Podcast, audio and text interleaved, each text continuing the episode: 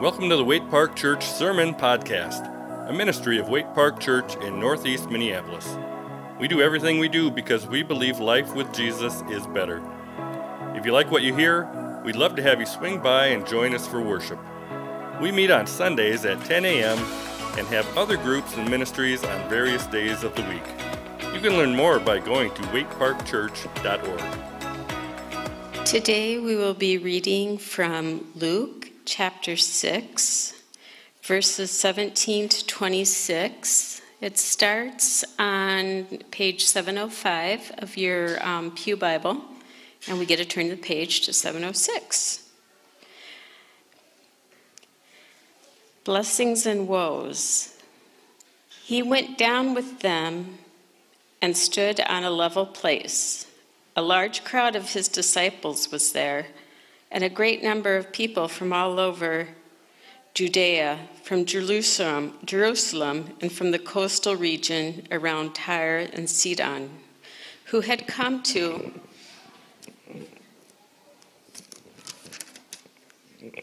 hear him and to be healed of their diseases. Those troubled by evil spirits were cured, and the people all tried to touch him because power was coming from him and healing them all. Looking at his disciples, he said, Blessed are you who are poor, for yours is the kingdom of God. Blessed are you who hunger now, for you will be satisfied. Blessed are you who weep now, for you will laugh. Blessed are you when people hate you, when they exclude you and insult you and reject your name as evil because of the Son of Man. Rejoice in that day and leap for joy, because great is your reward in heaven, for that is how their ancestors treated the prophets. But woe to you who are rich, for you have already received your comfort. Woe to you who are well fed now, for you will go hungry. Woe to you who laugh now, for you will mourn and weep. Woe to you when everyone speaks well of you, for that is how their ancestors treated the false prophets. Well, good morning. Great to see everyone this morning, all of you who are in the sanctuary and those who are joining us on the live stream.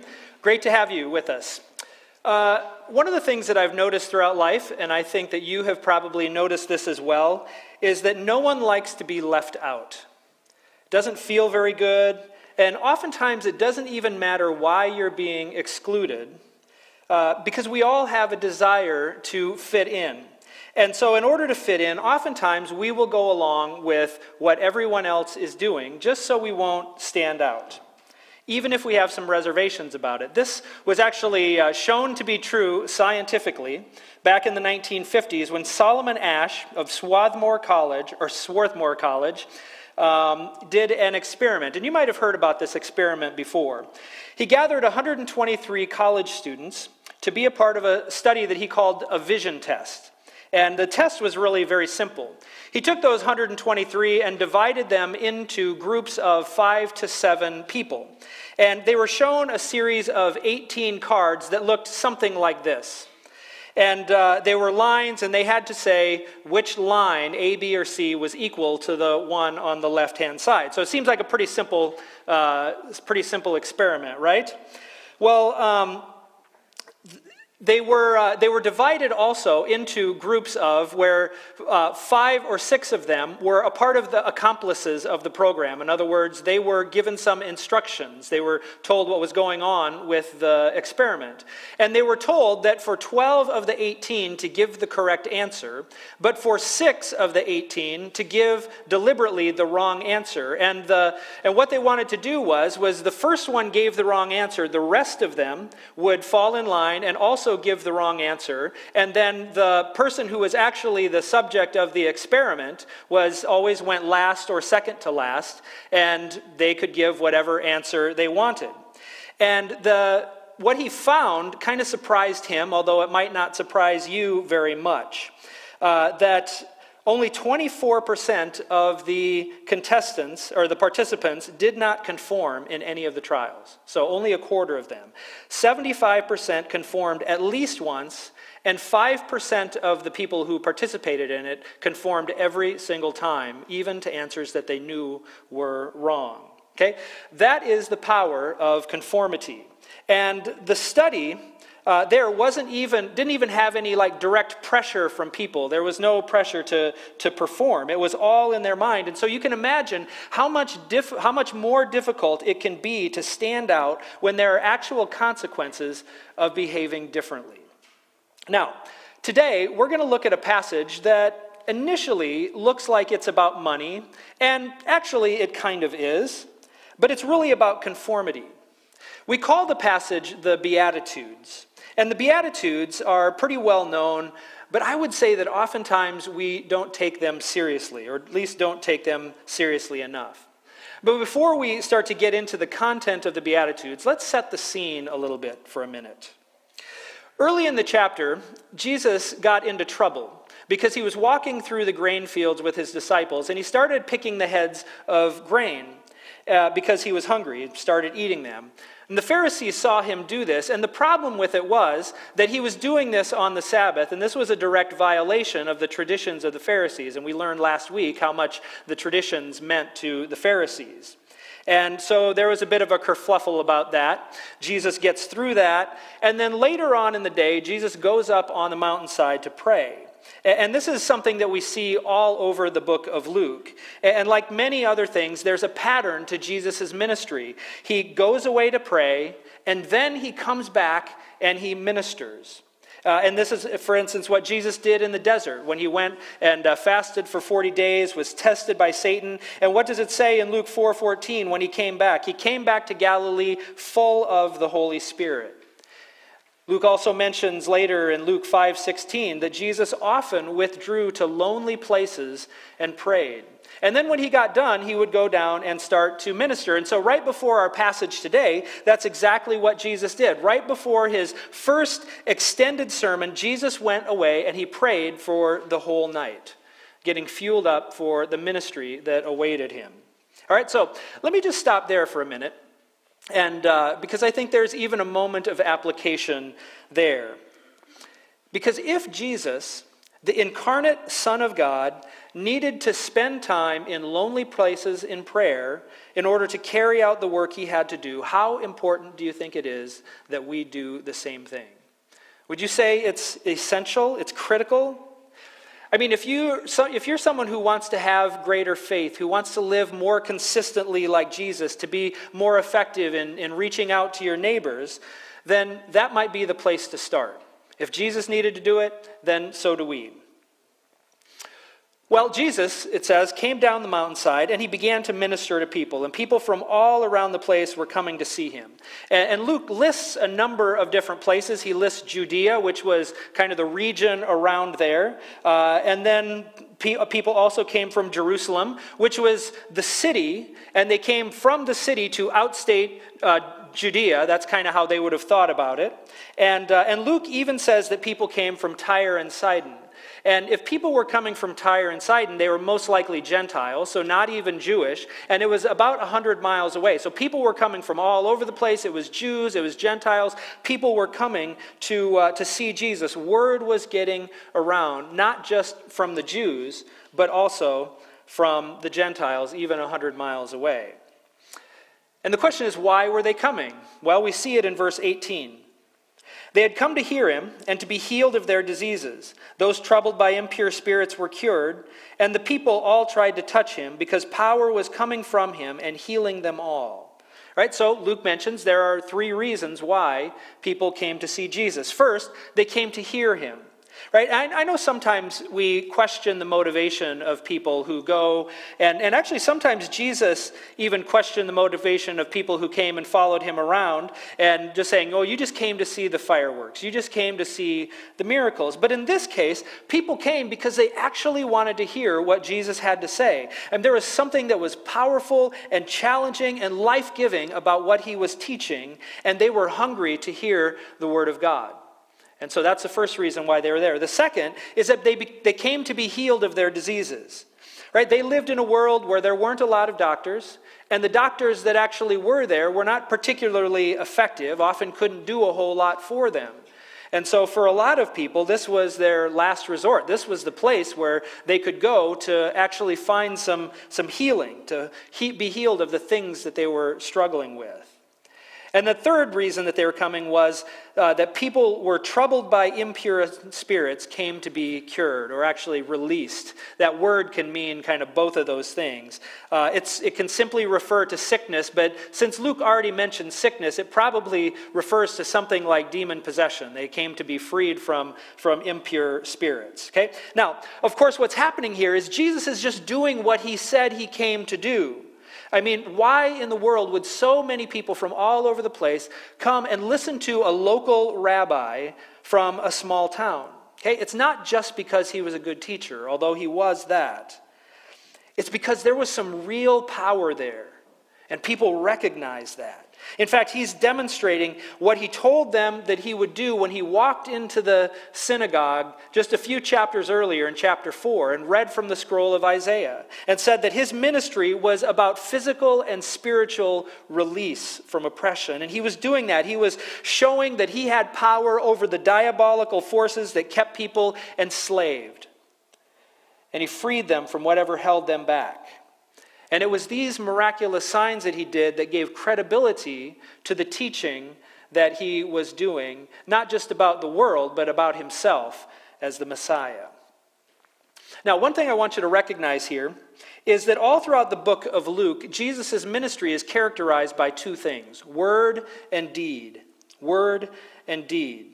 Okay, he teaches and he heals. He casts out demons and then he tells a parable. Okay, and those two things are connected, and they are also a model for how we are to go about our ministry as the community of Jesus. We do good deeds and we bear witness to Jesus. We do good deeds in the power of the Holy Spirit, and we witness to where that power is coming from. And both of those things are indispensable parts of what it means to be a follower of Jesus, both word and deed.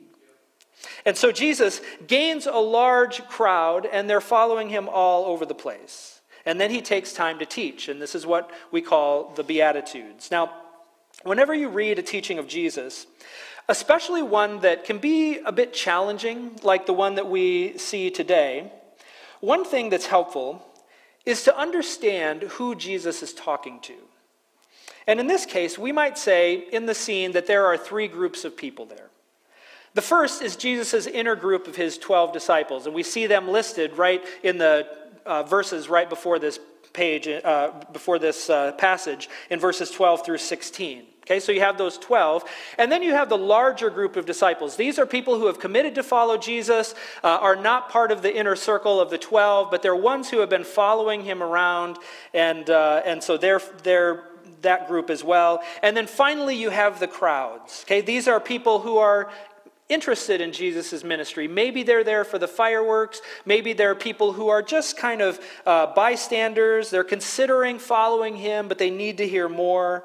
Uh, we might even include people like some of the Pharisees that we've read about earlier in, in that group, that they're maybe not necessarily there because they want to follow Jesus, but they're there to kind of hear him and see him and try to trip him up. Okay, and, and those are the three groups that are there at the time. Now, notice in verse 20, though, who Jesus is talking to. He says, it says, looking at his disciples. Looking at his disciples. So he turns his attention to a very particular group of people. Now, we don't know for sure, but it seems like he's talking to all of his disciples. So probably those first two groups, not just the 12 here. The crowd is looking on, and Jesus is okay with them hearing it. Okay, but they're just kind of looking on. He's talking to his disciples. And, and it's really important to recognize this because if we don't, it might cause us to misunderstand some of what Jesus is saying and actually to be a little bit confused by it. Okay? So here's how he begins Blessed are you who are poor, for yours is the kingdom of God. Blessed are you who hunger now, for you will be satisfied. Blessed are you who weep now, for you will laugh. Right now, again, the one thing that I want you to recognize is, is this is something that's wholly consistent with Luke's testimony all the way through his gospel. It started with Mary's song in chapter 1 that we looked at. I, did we look at that on Christmas Eve or during Advent sometime? Uh, where, where she said this in, in chapter 1, verse 52 God has brought down rulers from their thrones, but has lifted up the humble. He, was, he has filled the hungry with good things, but has sent the rich away empty. Do you notice some of those same themes in the Beatitudes? I think so. And then it continued in chapter 4, again, when Jesus walked into the synagogue and he read from the scroll of Isaiah about the ministry of the Messiah. The Spirit of the Lord is upon me because he has anointed me to proclaim good news to the poor. He sent me to proclaim freedom for the prisoners and recovery of sight for the blind, to set the oppressed free to proclaim the year of the Lord's favor. Okay? There's a, spiritual connection there and an economic uh, reversal that happens, uh, one that comes with the coming of the kingdom of God. And that's why Jesus says, Blessed are the poor, blessed are the hungry. Blessed are those whose lives are characterized by weeping because of the situation that you find yourself in. Blessed means good news right? We've heard that before, right? The gospel. Good news, there's been a change in your status. Okay, but here's the problem is that we know that when you come to Jesus, you don't all of a sudden get out of poverty. You don't all of a sudden become rich. And so then what changes so that poor people feel blessed when they come to Jesus? Well, I think the answer comes in understanding how Jesus looked at the world. You see, anytime Jesus teaches about the kingdom of God, he's actually comparing it to the kingdoms of this world. And each of the kingdoms has a set of values and a set of beliefs. For instance, the, in the kingdoms of this world, wealth and power are of e- uh, equal value and importance. In fact, the prevailing notion at that time was that if you were wealthy and comfortable, it was a sign of God's blessing. Okay? That the reason that you were wealthy is because you were also righteous. It was just assumed to be true. And that's a value of the kingdom of this world. And not only that, but in the kingdoms of this world, the people in power expect those under them to serve them.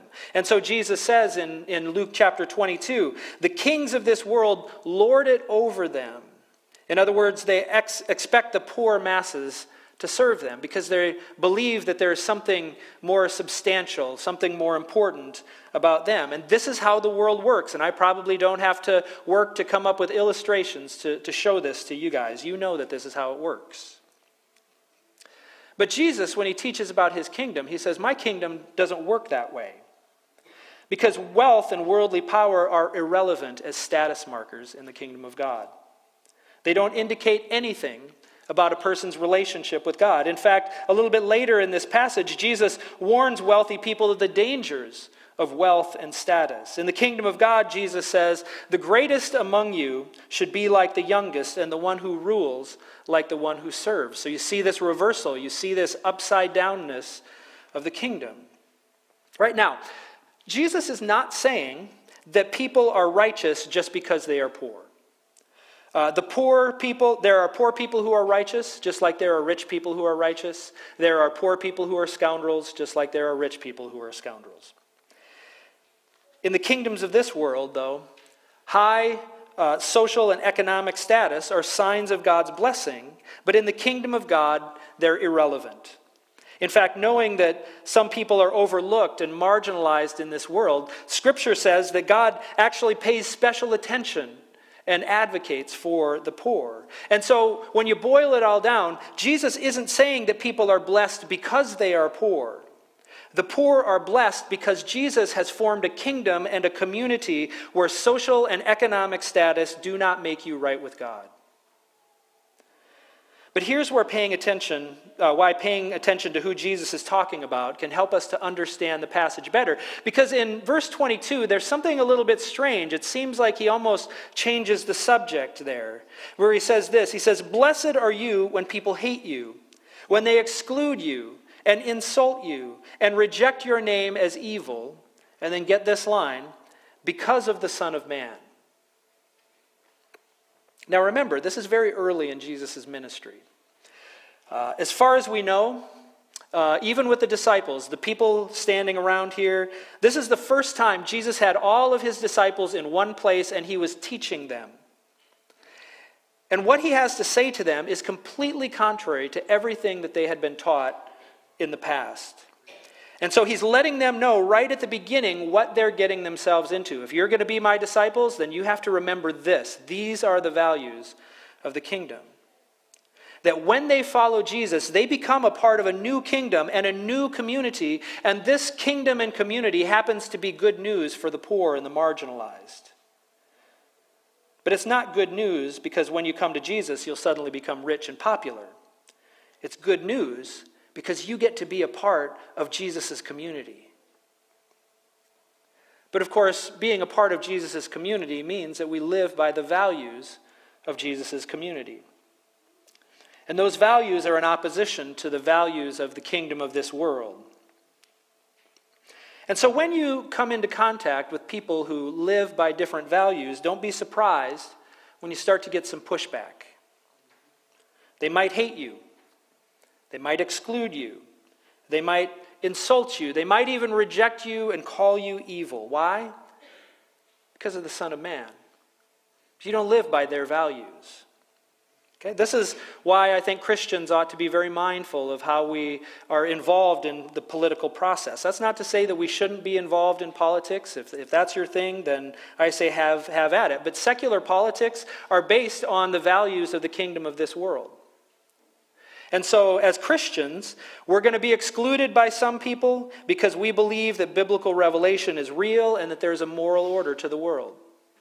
And we're going to be excluded by others because of the incredible passion that we see that God has in the Bible on the poor and the marginalized. And the people of the world should look at us just a little bit confused, a bit sideways, because we don't fit into their categories. And we don't fit into their clubs because we answer to someone else that also doesn't fit into their club. And so Jesus says, Blessed are you when you don't fit all other people's expectations, and all they know to do is exclude you and reject you. Why? Well, Jesus says, because that's how the world has always treated people who are faithful to God. Well, Luke's account of the Beatitudes is a little bit different than Matthew's. You maybe have noticed that if you're familiar with Matthew's. Uh, Matthew tends to spiritualize things.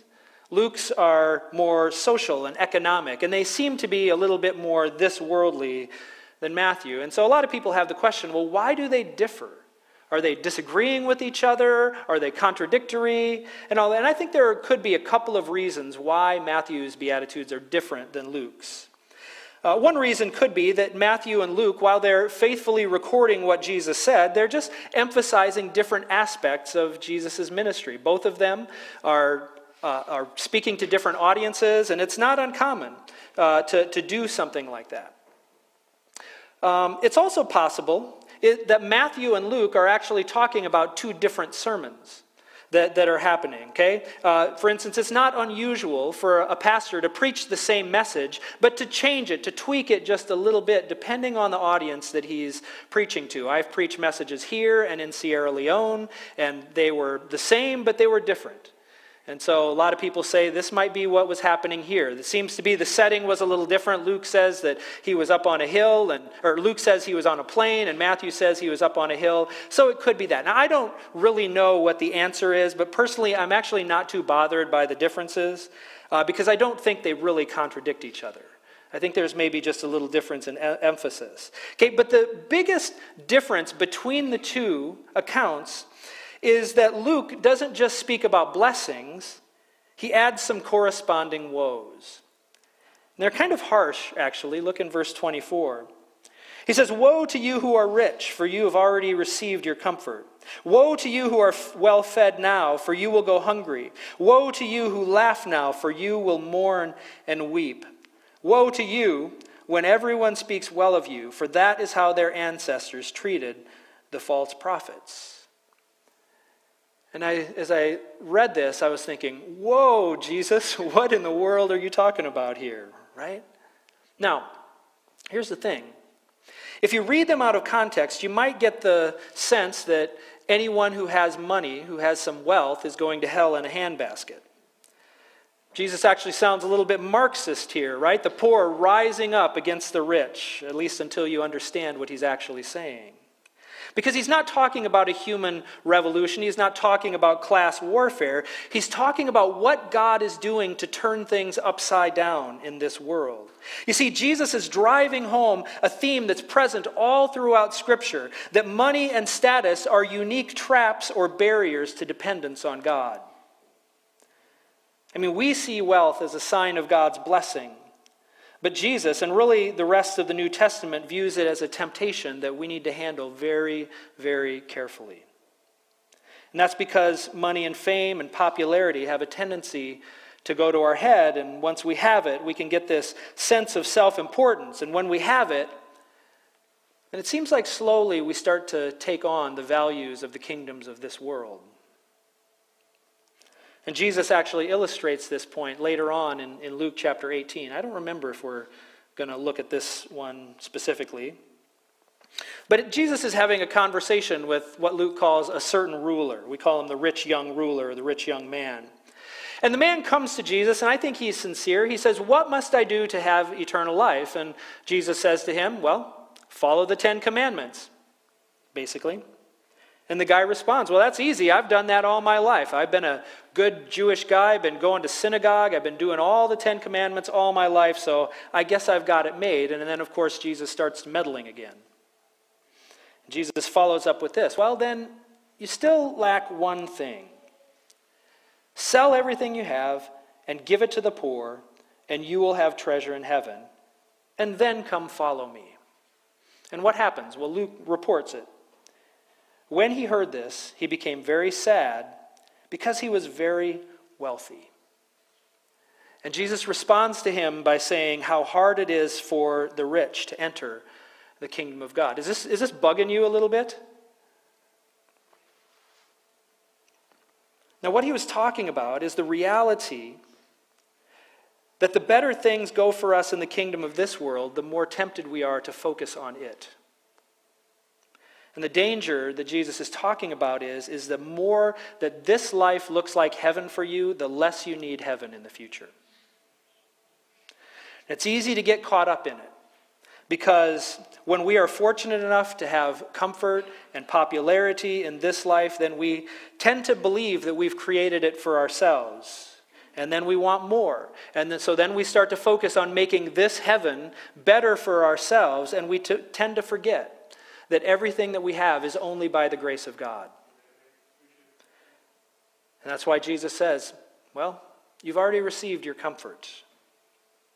And I've seen this play out many times over the course of my years of ministry. People start out with humble beginnings, and they really want to serve God. They're dedicated to God and to the church, and they're eager to learn and grow and to reach out to people. But then they get a good job, and they start making money and they get a house, and pretty soon that house becomes their focus, and their passion for Jesus, for some reason, just starts to wane a little bit. And I've actually even seen it die because of it. Now, can rich people be saved? You better believe it. But it takes a little bit different response from us. And that's the thing. I would include us in that category of rich. I mean, the average middle class person today lives at a level of ease and comfort that even rich people in Jesus' day did not live with. And that's why John Wesley's attitude toward money was this. And we, I think we ought to pay attention to what he had to say. He says, Money never stays with me. It would burn me if it did. I throw it out of my hands as soon as possible, lest it should find its way into my heart. All right, so how do we wrap this up today? Well, the first thing is is that I think we need to realize that when Jesus was addressing his disciples, he was actually giving his vision for the church. The, the community that he was creating to carry on his ministry. I mean, that's what the disciples were. Right? He was building this community and he was setting the values of that community in place right at the very beginning. And it was a community that we see was radically egalitarian, where rich and poor were seen as equals. And they did everything that they could to take care of each other. And, and in fact, Luke, later on in his second volume, what we call the book of Acts, he describes how the early church held this value in a couple of different places. He's giving uh, overviews of what the early church was like. And he says in, in Acts 2.44, all the believers were together and had everything in common. They sold property and possessions to give to anyone who had need. And then he mentions it again of all the things that they did in, in Acts chapter 4, where he says, all the believers are, were of one heart and mind. No one claimed that any of their possessions was their own but they shared everything they had. Now, do we need to do everything the way they did? I don't think so. I'm, I'm, you know, application for this is not asking you to sell everything you have and join our commune, all right? In case you were worried about that. But I do think that we need to take what Jesus says seriously and figure out how can we live both as individuals and as a community live in a way that is faithful to that vision that he has for his people. And what does it mean? Well, I think it means that we have to uh, cultivate a culture of generosity in, in all the families of the church because we're not focused on making our lives more comfortable here on earth, but we're storing up treasures in heaven. It means that we don't give reluctantly to the poor, but that we are actively looking for opportunities to do so. It means that we don't give preferential treatment or greater decision making power to the wealthy or the big givers in the church. I have a friend who pastors a wealthy church, and a number of times people have made subtle hints and sometimes have said directly to him that they would withhold their tithe if they didn't get what they wanted. This is not a value of the kingdom of God. It means that we value the wisdom and contributions of our financially poor members as much as we do our rich members. It means that we need to be a church community that reminds people that this world is not all there is. That there's an age to come where thing, things will be different. That there will be no poverty or sickness or sadness. There won't be people taking advantage of others or, or people on the outside looking in. And regardless of what happens in this life, as people of the community of Jesus, we have that life, that world to look forward to in the end. And above all, we need to be a community of people who bears witness to that new reality in both word and deed, just like Jesus. At the beginning, I said that the message was about conformity. And I think that's true. Because there are values of this world that most people around you, when you go about your business, you go to work, if you watch TV, you'll see those values all over the place. And it oftentimes doesn't feel very good to be left out. It doesn't feel very good to be on the outside looking in when everybody else is living a certain way. Sometimes it's hard to be different. But that's why it's so important to know that Jesus was talking about a community that lives differently. A community where, sure, we're on the inside, but we invite everyone to be on the inside. That it's equal opportunity. That God invites everyone, no matter their past, their background, their ethnicity, where they're from, any of that kind of stuff. Doesn't matter. That God invites us all to the kingdom. And we are the people of that community. That's the business that we need to be about and the values that we ought to be living by. Let's pray. God, we thank you for your word. And again, a word that, that's challenging to us. Um, maybe a lot of us don't think of ourselves as rich, but I think in reality we very much are. Because so much of our lives are, are dedicated to comfort are dedicate, dedicated to ease of life or even accumulation, bigger and better. And, and oftentimes we think that we're more important because of that. But God, I pray that we would take seriously your call to us as individual believers, as followers of Jesus. That your community, in your community, that our social status, that our popularity, all of that are just irrelevant. What matters is that we're with you, that we've made that decision to follow you. And Lord, I pray that that wouldn't just be lip service from us, but that each day we would seek and we would strive to be more and more like you, to take on your values, not just in our minds, but also in our actions and in our hearts, the way we see the world. God, may we be more and more conformed to your image, to the image of Jesus. We pray this in Jesus' name. Amen. You've been listening to the Waite Park Church Sermon Podcast from Waite Park Church in Northeast Minneapolis. We hope this week's sermon helped you learn to know and love Jesus more and serve Him in your unique place in the world. If you have feedback or questions, get in touch with us by emailing podcast at waiteparkchurch.org.